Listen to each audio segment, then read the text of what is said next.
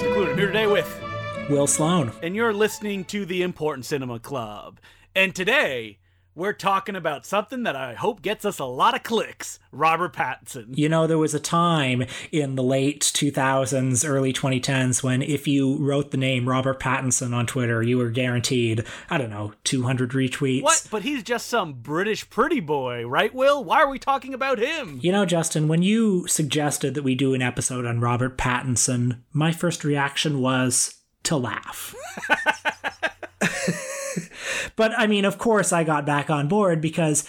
As we know, he's somebody who has parlayed his stardom into making films for the likes of, oh, David Cronenberg, Werner Herzog, James Gray, the Safdie brothers, Robert Eggers, Claire Denis.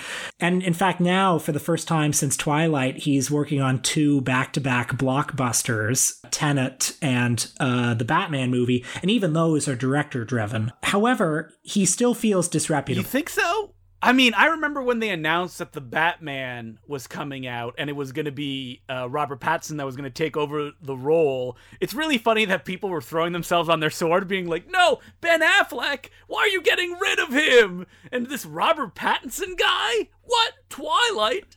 Who was saying this? You, you know those people. Nobody I know. Come on. Right. People who haven't kept up with art cinema in the 2010s. Well, that's why they only associate him with Twilight, because they're not going to see Queen of the Desert or High Life or any of those movies, right? So that's all they're going to remember him from. Well, Robert Pattinson, I think he feels disreputable, at least to me. He, he uh, to the point where I would laugh a little bit when you suggest him as an episode for a few reasons.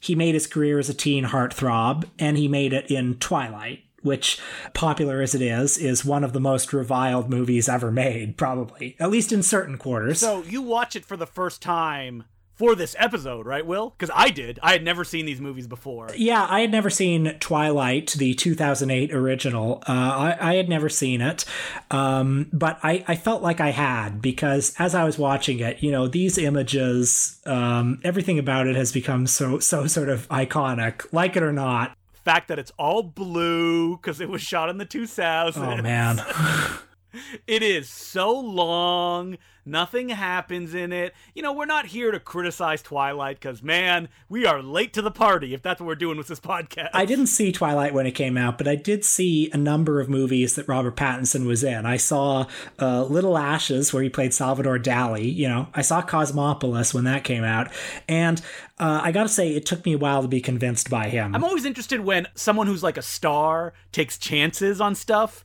and not the like, oh, you know, I want to be like dramatic. Like Robert Pattinson wasn't taking these big showy roles to prove that he's a dramatic actor. It was pretty clear from the get go he was doing this stuff because it genuinely interested him. Yeah, and these are not commercial choices. These are not Oscar choices.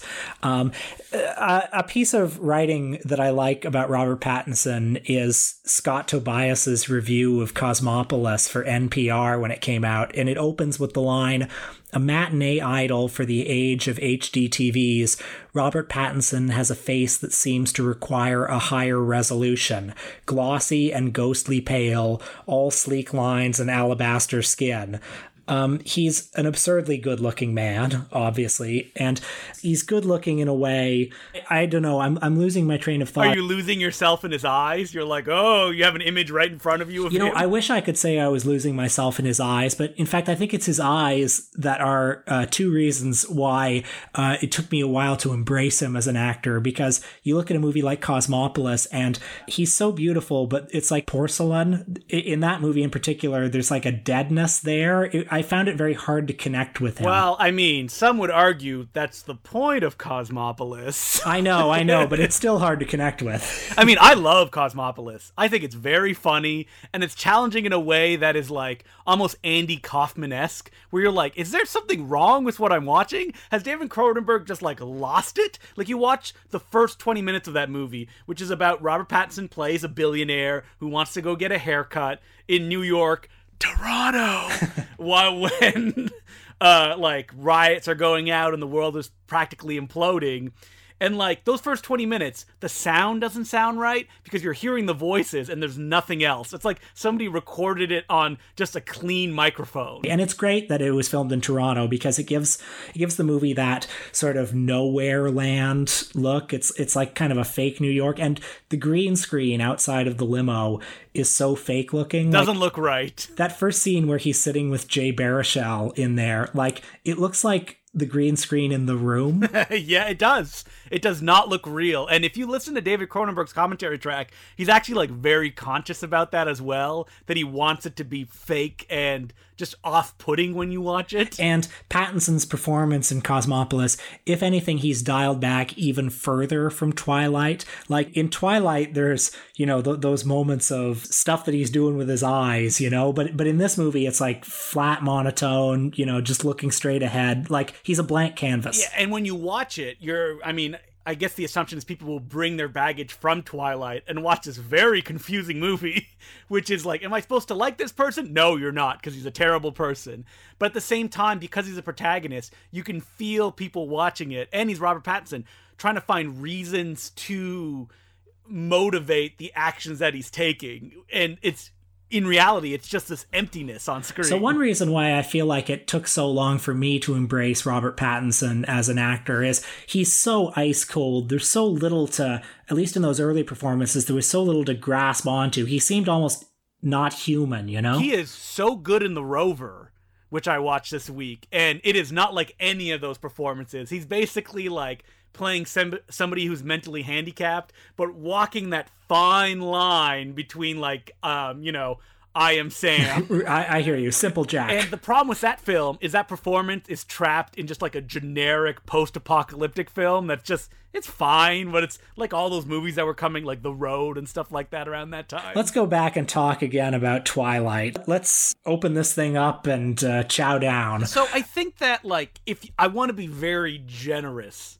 to the performances of K-Stew and Robert Pattinson in this movie, you know, they could be playing it so flat and affectless because the viewer can then project whatever they want on those characters. So, like, you know, uh, Bella in the movie, she could be anyone. She literally has no traits, and her performance is not kind of emotional or reactive or anything. And the same thing goes for Pattinson in the role. Anytime he has to emote and like be a vampire where he's like jumping around on those branches, it's so uncomfortable. It feels like he doesn't quite know what to do with his face or how to say the lines. It was interesting to watch this movie after having seen Pattinson and Kristen Stewart in so many other movies because this movie is the urtext for their stardom. And, you know, like I say, they are iconic performances. You've heard people joke about these performances so often, and everything they've done since then seems in some way a reaction to these performances. You know, I went into this movie with an open mind because, as I said, this movie is really reviled by a lot of people, and I was a bit suspicious of that. Well, it's very popular as well, though, Will. Oh, yeah. So maybe there's a reason for its popularity. So I suspected that one of the reasons why it was so hated was because it's for teen girls. Mm. And as we all know, things targeted to teen girls, things that are feminine, are obviously taken less seriously than stuff targeted to teen boys. Yeah, like Duke Nukem 3D and The Matrix and Fight Club. Uh, I will say that that's still true, although this is a really fucking terrible movie uh, I had a really hard time getting through this. I was desperate towards the end because there's there's nothing there's nothing to look at. Oh well, actually, there's a lot to look at. There's that blue tint to look at that never goes away. It's like they put an Instagram filter on the whole movie. They needed to underworld it. Will that was popular around that time. There's not, at least to my eyes, I know that there are armies of teenagers from 2008 who would disagree with me, but there's not a lot of chemistry between the two leads. And oh, no I know we've seen that YouTube supercut of Robert Pattinson making jokes in interviews about how much he hates these movies, and he'd be the first, obviously, to tell you that he's bad in these movies. Um, I think I know what he's trying to do, though. I think he's trying to do that thing where you're very cold and minimal on the outside, and you're sort of radiating charisma. And if you look at the eyes, you can see like there's a there's a spark inside. There's a little spark of madness in there, like early Al Pacino, you know? Wow, that's a very generous reading as opposed to him kind of looking bored and, you know, he'd rather be anywhere else. At one point, he saves Bella from a you know, van that's coming to crash towards them, and they share that first intimate look, and it's like a look of slight constipation on his face. I'm also thinking of that scene where they're in the forest together, and he's he's saying to her like, "Say it, say what I am," you know. hey, I don't sleep. I just watch you sleep. That's okay, right? I think that's what he's trying to do, or at least that's what he's trying to do the extent that he can, because judging by the interviews that he's given uh, about these movies. I'm not sure how much he's even the author of his own performances here because you know, uh, he makes fun of the facial expressions he's required to make. He makes fun of the contact lenses he has to put on, and you know the stupid things he has to do with his mouth. Like these are clearly orders that he's being given. I mean, these are films that are hundred percent producer driven. Like if you watch them all, and they all have different directors. They all feel exactly the same. So they were going through a pipeline that the people that were making them knew exactly what they wanted, and everybody just fit around that mold, including Stewart and Pattinson. It's only later on when Pattinson, you know, thanks to that success, could do weirder stuff. Like, I mean, you saw Queen of the Desert as a Herzog um, completist, which is not a good movie, but Pattinson is charming in it as Lawrence of Arabia himself.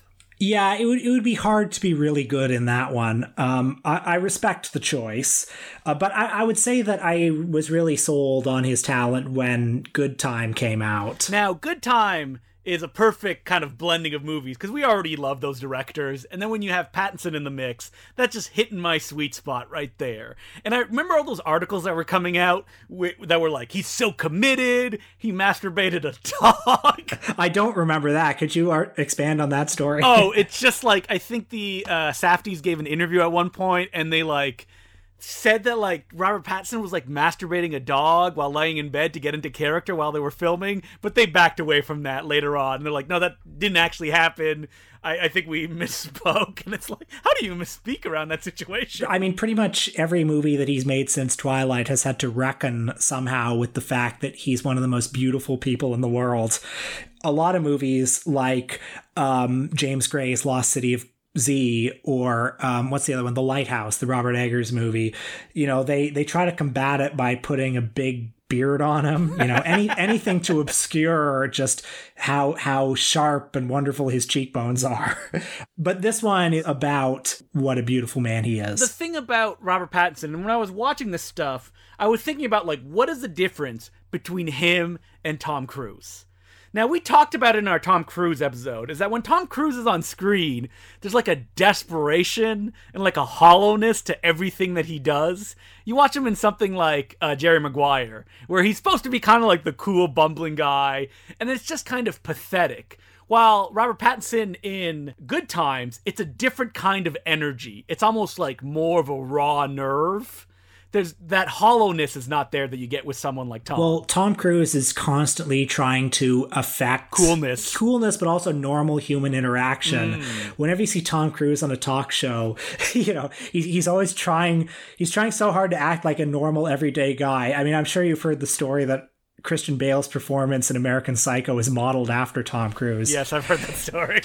Whereas the movies that established Robert Pattinson stardom, and I would define those movies as being Twilight and also Cosmopolis. Those are movies that are like the the two establishing texts for the the two paths of his career. Those are movies where he's like an alien, you know. He, he's hollow and he's minimal, and it's and you're not even sure if there's anything inside, you know. And when you get to something like Good Time, he's playing a bad guy, and again, like Cosmopolis they have that kind of ammunition to play with where it's like, oh, you know this star, so let us get you into his journey in the movie. And then once we start throwing these just terrible moral decisions that he's making, that's when you have to reckon with him, not as a person, but as a character in this movie. The Safdie brothers, in both of their two recent movies, uh, the success of Good Time and Uncut Gems depends a lot on not just the actor, but like the star, mm-hmm. you know? So uh, Uncut Gems works because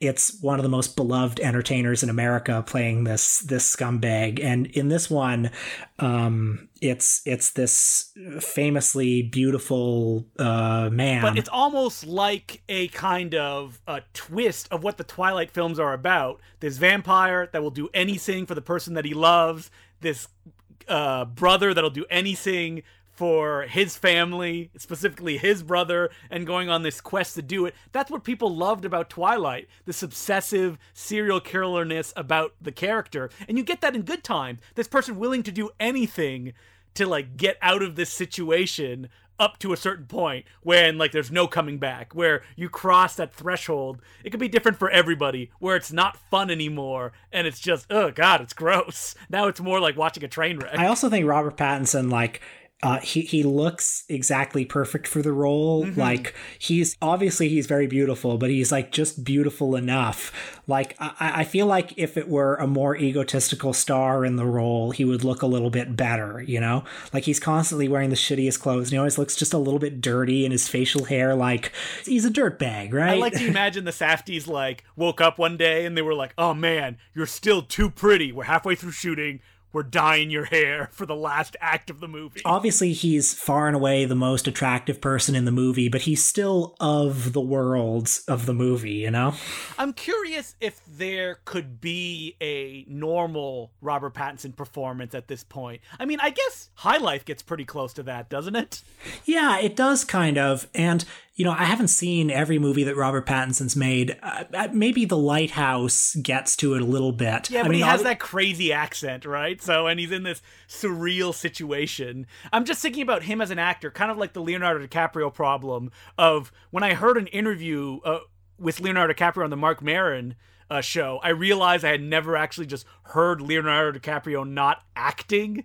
And that was so like surprising to me that you know, oh wow, that's right. He is always it's always such a big project that you never get him as a person. And I'm curious if like that has not happened with Pattinson in anything post Twilight. Yeah, it's funny. I haven't seen Remember Me, which was I think the first movie he made after Twilight, which also, you know, I don't think did his reputation any favors. I've seen clips of it though. You you've seen and, the ending, right? Well, yes, of course.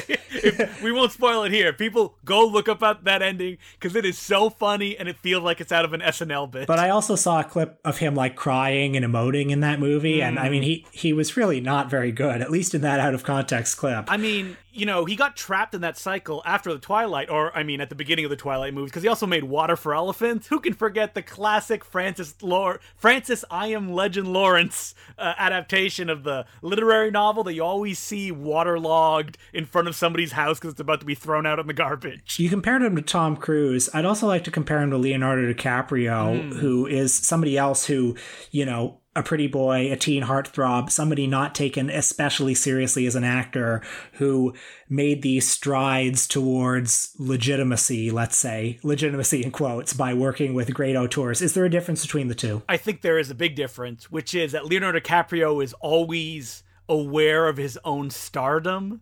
Like he would not work with somebody like Claire Denis. If you look at the big swings that Leonardo DiCaprio took once he was on the rise, it was like, oh, he worked with Woody Allen he worked with Martin Scorsese. Like those are commercial serious filmmakers. He worked with Steven Spielberg. Like the difference between Robert Pattinson is I don't think that he cares very much about his public perception.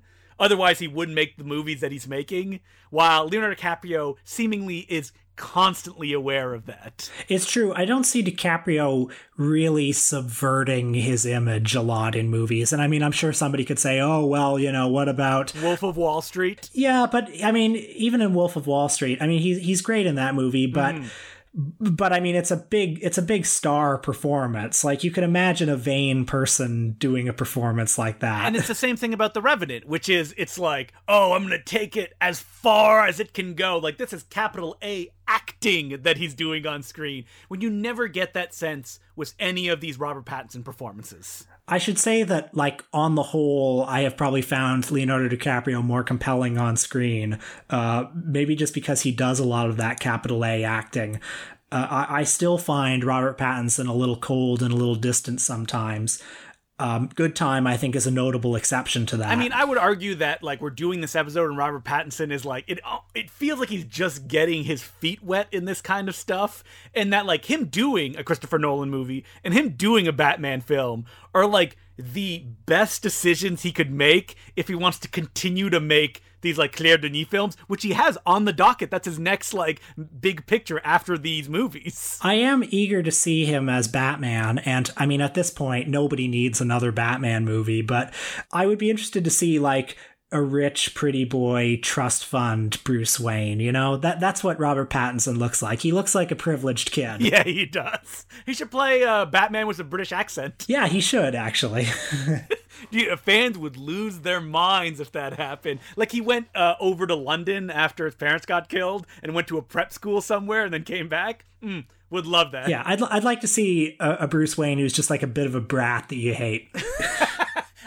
He'll do that, but that would be a definitely an angle. I mean, George Clooney already did that, didn't he? yeah, yeah, that's right. I I forgot. Robert Pattinson is interesting to me in that I am excited to see what he does next and like what filmmakers that he genuinely wants to work with and push in like interesting directions. I also feel like he's only getting better, and I also feel like we've only seen certain parts of his toolbox. And what happens when he gets a few more lines in his face? If it was a different time, Robert Pattinson would definitely be starring in a Woody Allen movie. he would be, yeah. All right. So, as per usual, you can send us letters at Important Cinema Club Podcast at gmail.com. And our first letter is from Luke, and it goes I've heard Will sing the praises of the Gilbert Gottfried podcast on Twitter. It's a wellspring of insider knowledge for film buffs. Please say a few words about the superlative program. Wait, is it did Gilbert Gottfried write this po- this email himself? Will maybe a standout episode or two? I actually do love Gilbert Gottfried's podcast, which, I mean, if you had told me four or five years ago that I would be in love with a Gilbert Gottfried related podcast, I would say. Oh wait, you mean the guy that got fired for tweeting those things eh, from being the duck? And the genie from Aladdin. Whoa, whoa, Not whoa, the the genie, the, genie. parrot. The parrot. I'm sorry, Freudian How slip. The parrot from Aladdin.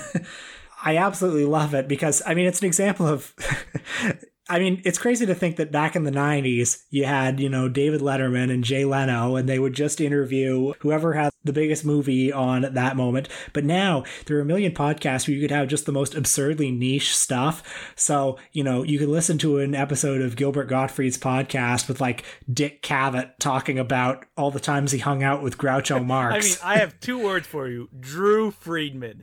Any episode that he's on the Gilbert Gottfried podcast, you got to listen to. Even though that, like, I was listening to them all in a row recently, and, like, it, it's like deja vu because they go through all the same Yeah, but I could listen to that forever. Um, on there was a recent one with Drew Friedman where he was talking about like when he met Groucho Marx, Ugh, so good. and he talks about how he I guess became friends with Jerry Lewis towards the end of his life. And longtime listeners to this podcast will know that um, the next best thing to Jerry Lewis is Sammy Petrillo, the Jerry Lewis impersonator. And Drew Friedman is talking about how he broached the subject of Sammy Petrillo to Jerry Lewis. And I'm listening to this like, what a world we live in. What a miracle that I I now have access to this information. But you didn't get to the end of that story, which he told Jerry that his friend was writing a biography about Sammy Petrillo.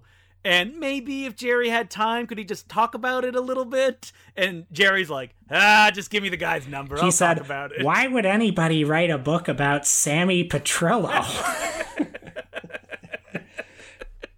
And I'm sure Jerry's comments, th- there's nothing insightful in there, but it's just nice to have him. It's like when you get Jack Nicholson when you're doing something about Roger Corman. yeah. Oh, also any episode with like Scott Alexander and Larry Karaszewski. So good. Yeah. Those are the guys that like they're gonna start like talking about movies and like I will not have heard about eighty percent of We them. just need those guys like Drew Friedman, Joe Dante, Scott Alexander.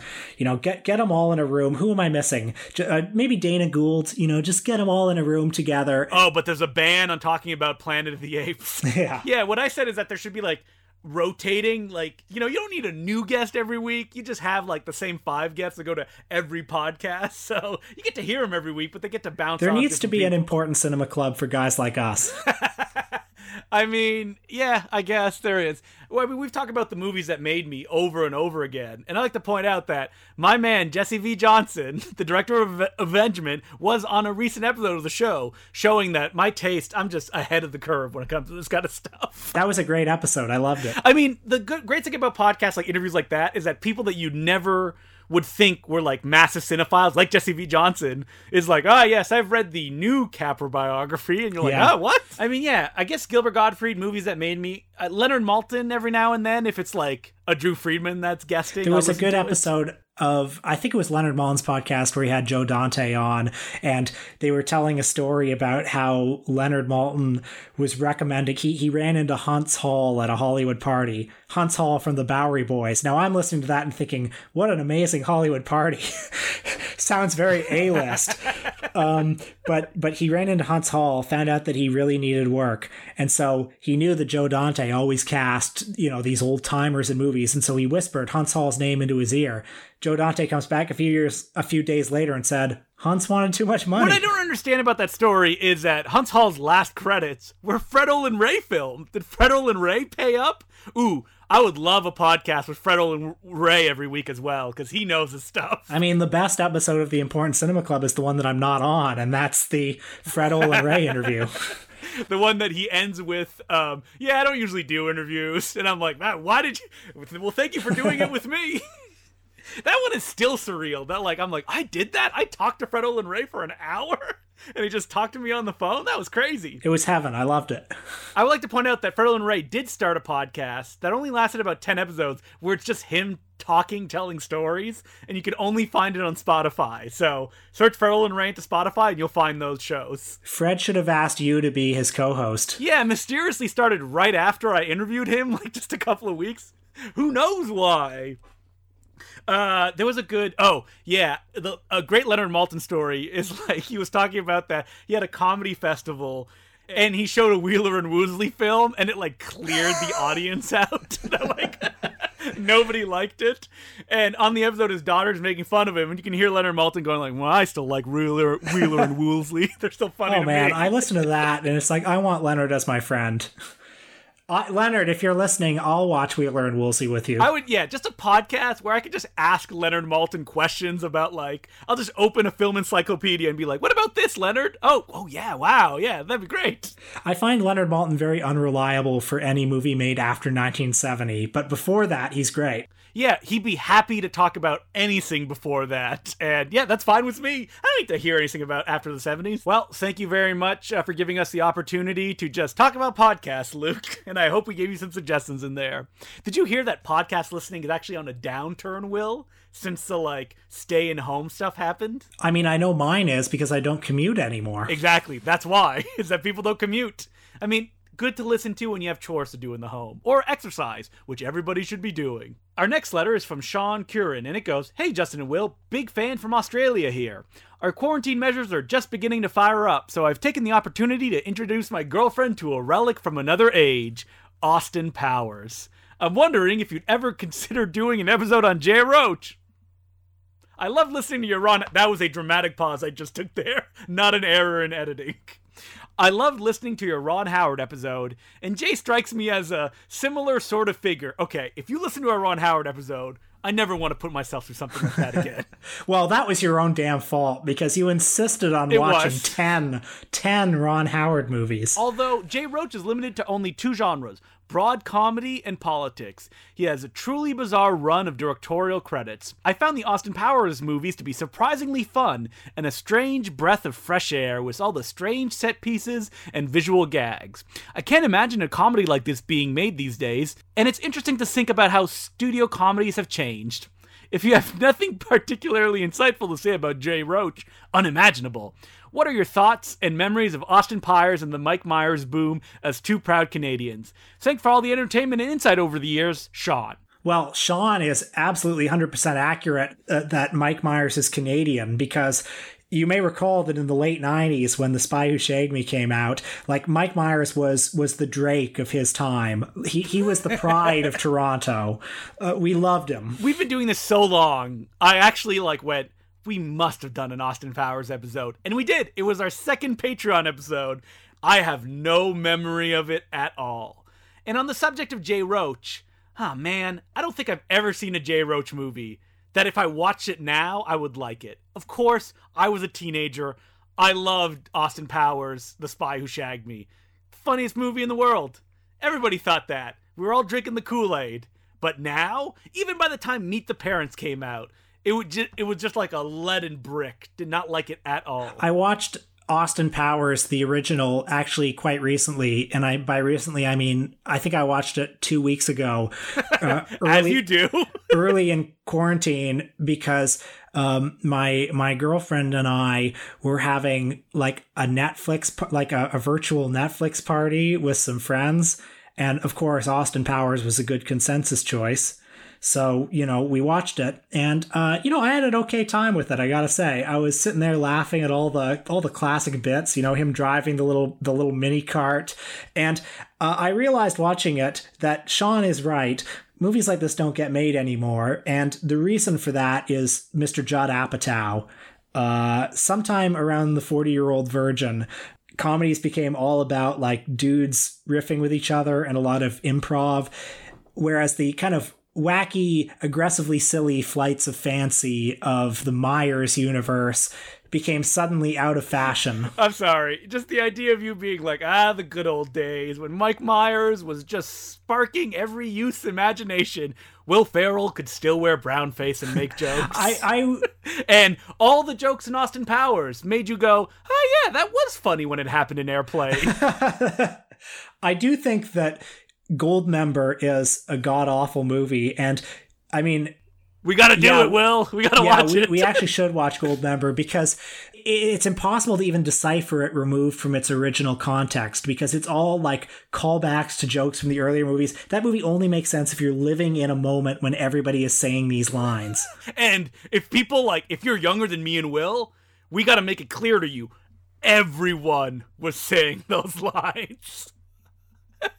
to the point that there's a pretty funny joke in the Clerks animated series about somebody being like, "Do you think the Austin Powers impersonations will come back?" I sometimes wonder if it's even possible to make another Austin Powers movie now because it was all about like a swinging 60s spy who gets thawed out in the 90s. I mean, it, it doesn't the, the premise wouldn't make sense anymore. Uh, they did. It was called Johnny Dangerous and Johnny Dangerous 2 and Johnny Dangerous I'm 3. sorry, you're you're making a mistake. You're thinking Johnny English. Johnny English. Johnny English. Sorry. I was imagining in my mind the great Johnny Dangerously Michael Keaton and Rowan Atkinson coming together finally and doing a powerhouse duo. When are we going to get a, a Johnny Dangerously reboot? That's my question that's a mighty brand that's ripe for reviving. Once you know movies start up and studios need a big hit, that's when they're we're really gonna get the dregs. That's when you're gonna get the Austin Powers movie. You know what? I would bet money Austin Powers reboot coming to Netflix. Oh yeah, you're right. You're right.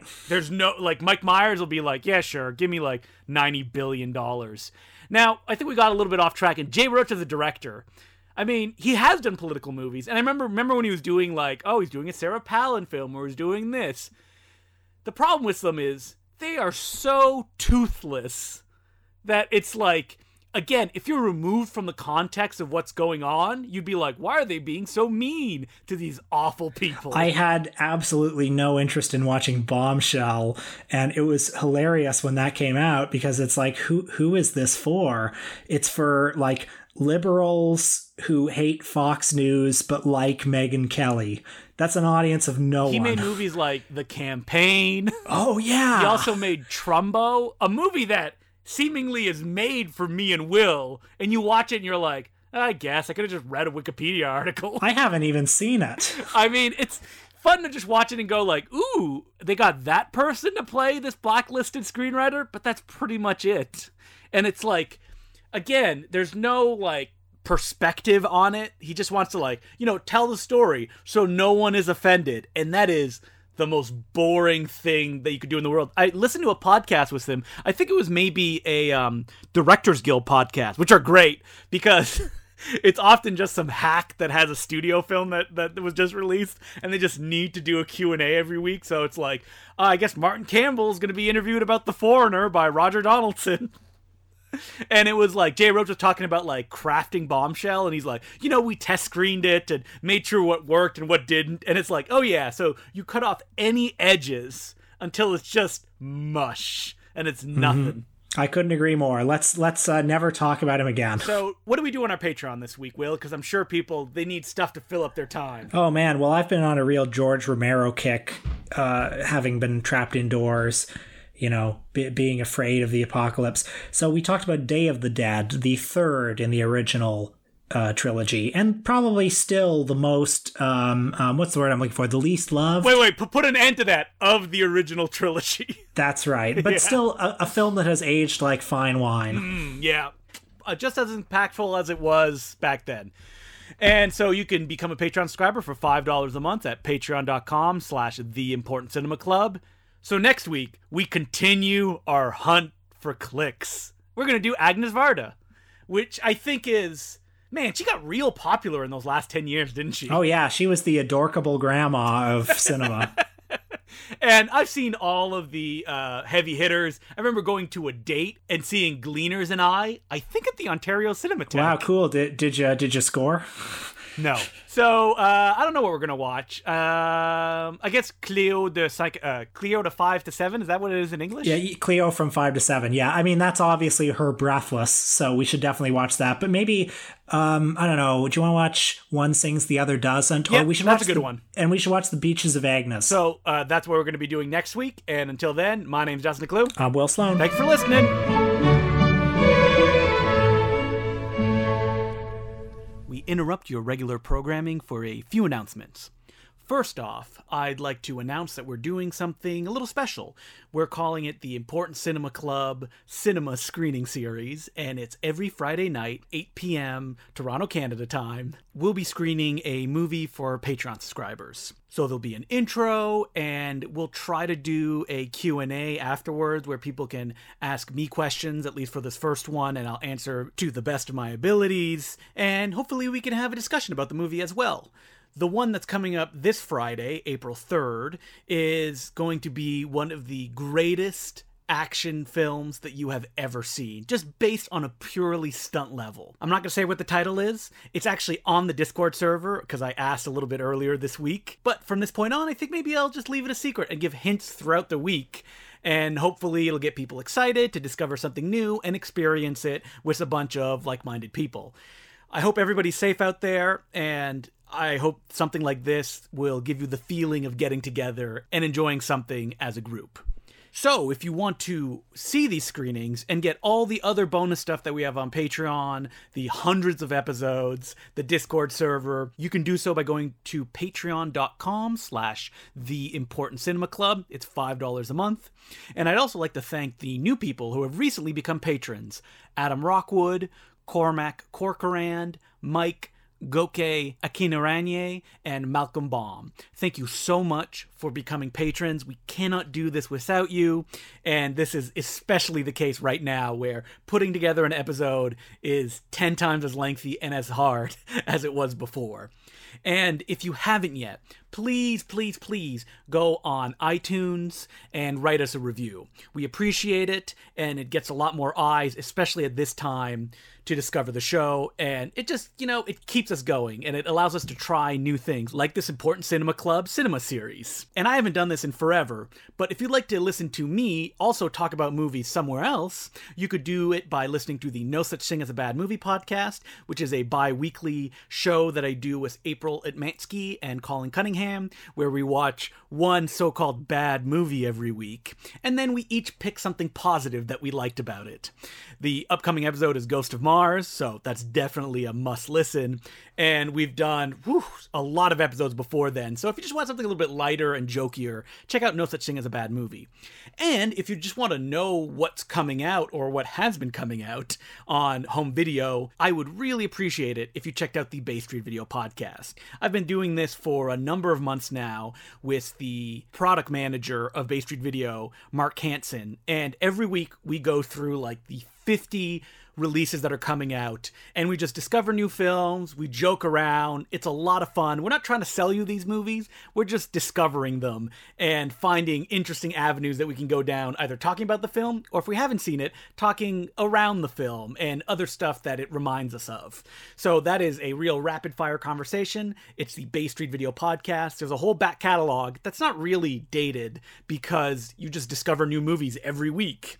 And me and Mark will also continue to try to do this. Maybe not in the what's new on Blu ray and DVD this week, because due to the pandemic that's going on, there really isn't any new releases. So we'll figure something out, and the more listeners we get, the more it will give us that fuel to keep going. And finally, yeah, I got a lot of time on my hands, so this is a big plug based episode.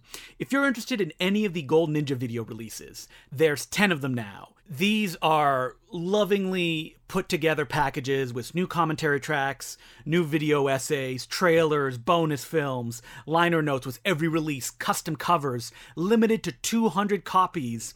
And I had a whole bunch of stuff that I was supposed to do this month and next month, but due to everything closing down, I can't get the supplies I would need to continue to make new releases. So, if you want something that was released by GoldNinjaVideo.com, get it now while the post office is still running and while I still have the materials to make more stuff.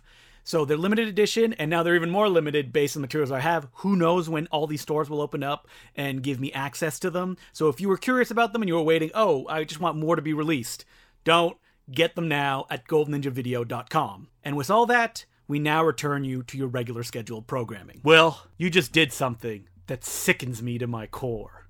And by that I mean you read Woody Allen's biography, originally meant to be published by Hachette, but then pulled off the schedule.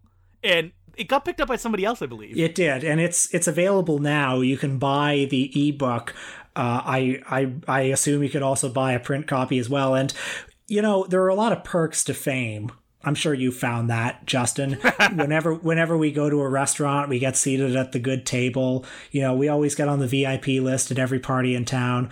Um, well, th- one of the perks of being a host of the Important Cinema Club is a, a fan. That's right, a fan actually sent me an ebook of, of Woody Allen's autobiography. So I didn't even pay for it, guys and I wolfed it down. Uh, you Wait, know. you didn't do the usual thing you do with uh, autobiographies and just skip to the movies that are shit to see what the person says about them? Oh, I mean, of course I did, but I mean, in this case, um, I, I, didn't skip to the movies. I skipped to the allegations, mm. and I, I got to tell you guys, this book.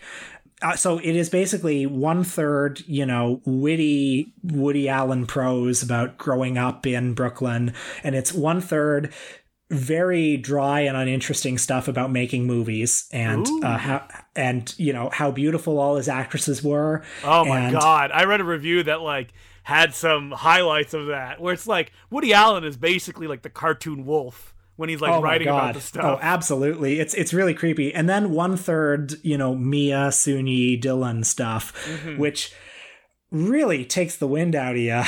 I mean, I mean, it's it's his attempt at you know his side of the story. And as I was reading, I mean, he he's quoting like investigations that cleared him. He's quoting testimony from the son who defends him. It just goes on and on. And I'm reading it and I'm thinking.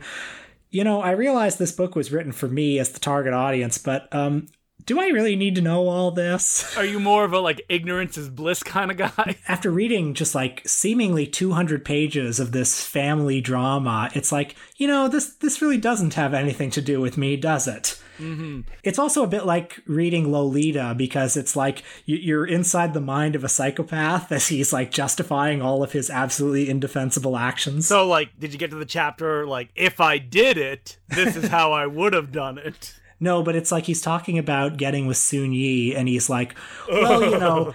Uh, but my relationship with Mia was so bad at that point, and you know, I, I started hanging out with Soon-Yi, and you know, we really, we really bonded because she was also unhappy in that house. And and you're reading that, and you read that, it's like you realize you're bonding over the fact that you hate her mother, and she hates her mother. And also, right? you're bonding because you are the authority figure that somebody much younger than you can oh they're on my level and this is novel and it feels special and then abusing that authority. I think i saw a line that said like you know if it wasn't me that was doing it i'd find it disgusting as well. And it's like ugh oh man. And he also writes something about how i, I could see in her I, I could see in her that that she uh, she had so much potential and she was going to ripen if only somebody could love her. And oh and god he uses the word ripen? he uses the word ripen. And i mean I, am sorry. I, I finished reading this book maybe five or six days ago and i just haven't been able to shake it. It's like been a genuinely like kind of upsetting experience reading it. What did you think it was going to be? Like when you heard that he was writing something? Well i mean i basically thought it was going to be this. Mm. I, i've been following this man my whole life. I've read everything he's ever written seen everything he's ever made so i didn't expect to be quite so affected by it. you think you, you thought that you had like gone past that hill that you can watch Annie Hall bi-weekly like you usually do and you're like this speaks to me but just not tell anybody? Honestly this this book has like you know made him grosser to me than pretty much anything else you've come you've come face to face with the man yeah, and it and, and it's like, hard because it's like uncut at that point. It's just like his written words on the page. Yeah, you're you're stuck in his head, and it's like it's not a it's not a good place to be. This is not a good man. I think that Woody Allen for me is defined by that really funny joke in The Simpsons where he's doing a Japanese commercial and he's like punching a bag and he's like, "Ugh, what did I do to deserve this?" And then he's like, "Oh yeah." yeah. So I, I don't recommend the book unless you're you're insane like me.